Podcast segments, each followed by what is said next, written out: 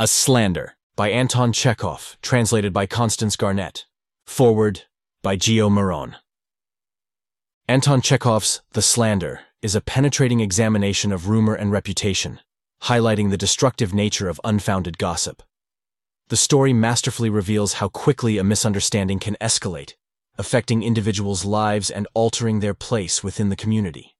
Chekhov, known for his brevity and psychological depth, uses the slander to explore the fragile nature of human dignity and the precarious balance between truth and perception.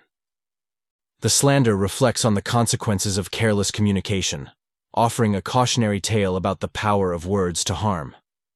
Chekhov's narrative, though set in a bygone era, holds profound relevance today, underscoring the universal challenge of navigating the complexities of rumor and reputation. It prompts a reflection on the impact of gossip and the importance of verifying the truth before passing judgment. Chekhov's approach in The Slander showcases his skill in portraying the nuances of human behavior and the often complex motivations behind our actions. The story serves as a reminder of the need for empathy and integrity in personal and social interactions, emphasizing the significance of thoughtful communication in maintaining the fabric of society. Through The Slander, Chekhov offers insights into the enduring nature of human dynamics, inviting consideration of the themes of truth, rumor, and the effects of gossip on community and individual lives. His narrative stands as a testament to the power of storytelling to illuminate the complexities of the human condition, urging readers to ponder the lasting impact of their words on the world around them. Gio Marron, Serge Kapitonich Ahineev, the writing master was marrying his daughter to the teacher of history and geography. The wedding festivities were going off most successfully. In the drawing room, there was singing, playing, and dancing. Waiters hired from the club were flitting distractedly about the rooms, dressed in black swallowtails and dirty white ties. There was a continual hubbub and din of conversation. Sitting side by side on the sofa, the teacher of mathematics, Tarantulov, the French teacher, Pasdequoi, and the junior assessor of taxes, Mzda, were talking hurriedly and interrupting one another as they described to the guests cases of persons being buried alive, and gave their opinions on spiritualism. None of them believed in spiritualism, but all admitted that there were many things in this world which would always be beyond the mind of man. In the next room, the literature master, Dodonsky, was explaining to the visitors the cases in which a sentry has the right to fire on passers-by. The subjects, as you perceive, were alarming, but very agreeable. Persons whose social position precluded them from entering were looking in at the windows from the yard. Just at midnight, the master of the house went into the kitchen to see whether everything was ready for supper. The kitchen from floor to ceiling was filled with fumes composed of goose, duck, and many other odors. On two tables, the accessories, the drinks, and light refreshments were set out in artistic disorder. The cook, Marfa, a red-faced woman whose figure was like a barrel with a belt around it, was bustling about the tables. Show me the sturgeon, Marfa, said Ahineev, rubbing his hands and licking his lips. What a perfume! I could eat up the whole kitchen. Come, show me the sturgeon. Marfa went up to one of the benches and cautiously lifted a piece of greasy newspaper. Under the paper on an immense dish there reposed a huge sturgeon, masked in jelly and decorated with capers, olives, and carrots. Ahineev gazed at the sturgeon and gasped. His face beamed. He turned his eyes up.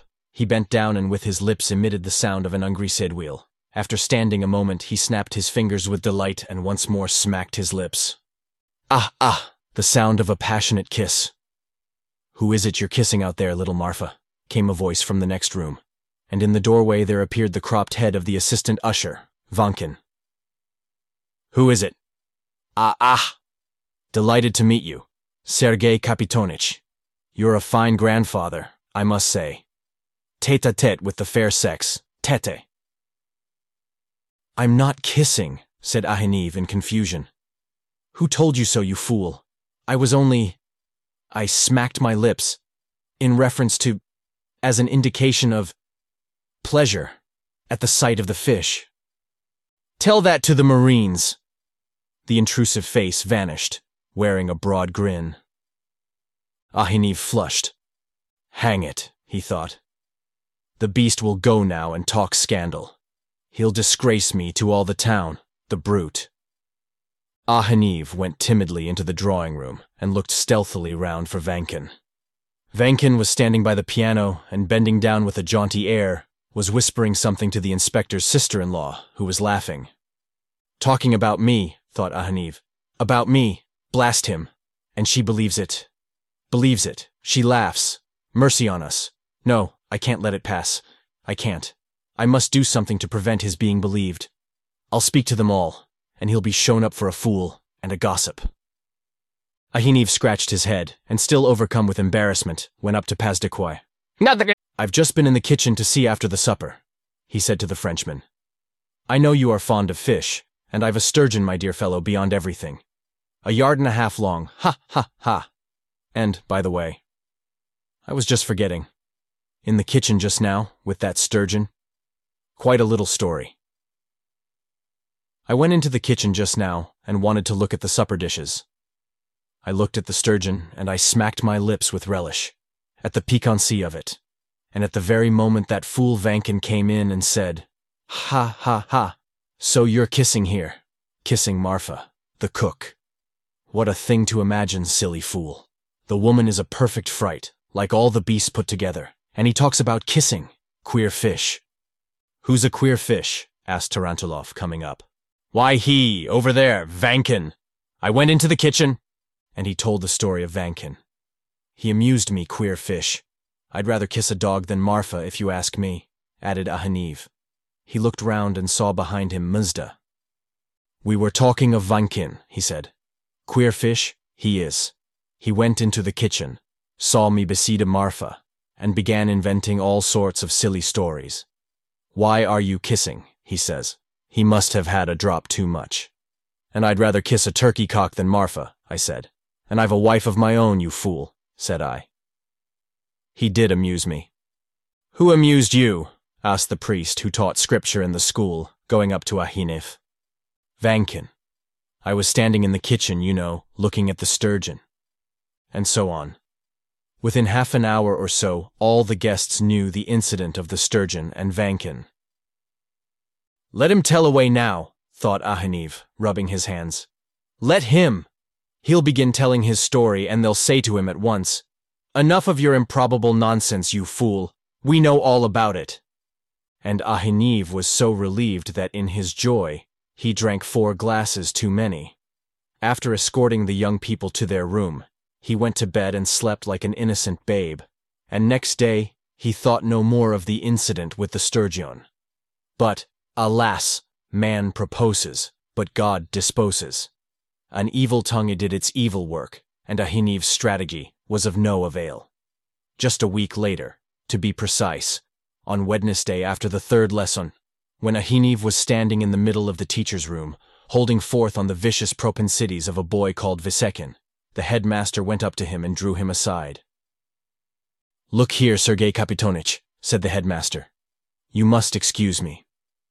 It's not my business, but all the same I must make you realize. It's my duty. You see, there are rumors that you are romancing with that cook. It's nothing to do with me, flirt with her, kiss her. As you please. But don't let it be so public, please. I entreat you. Don't forget that you're a schoolmaster. Ahineev turned cold and faint. He went home like a man stung by a whole swarm of bees, like a man scalded with boiling water. As he walked home, it seemed to him that the whole town was looking at him, as though he were smeared with pitch. At home, fresh trouble awaited him. Why aren't you gobbling up your food as usual? His wife asked him at dinner. What are you so pensive about? Brooding over your amours, pining for your Marfa? I know all about it, Mohammedan. Kind friends have opened my eyes, Oh, oh, oh, you savage. And she slapped him in the face. He got up from the table, not feeling the earth under his feet, and without his hat or coat, made his way to Vankin. He found him at home. You scoundrel, he addressed him. Why have you covered me with mud before all the town? Why did you set this slander going about me? What slander? What are you talking about? Who was it gossiped of my kissing Marfa? Wasn't it you? Tell me that. Wasn't it you, you brigand? Vankin blinked and twitched in every fiber of his battered countenance, raised his eyes to the icon and articulated, God blast me! Strike me blind and lay me out, if I said a single word about you. May I be left without house and home? May I be stricken with worse than cholera. Vankin's sincerity did not admit of doubt. It was evidently not he who was the author of the slander. But who, then, who? Ahineev wondered, going over all his acquaintances in his mind and beating himself on the breast. Who then? Who then? We too ask the reader. The end. From everyone here at Gio's World, we hope you enjoyed this classic story by Anton Chekhov. Until next time, have a great day and stay curious.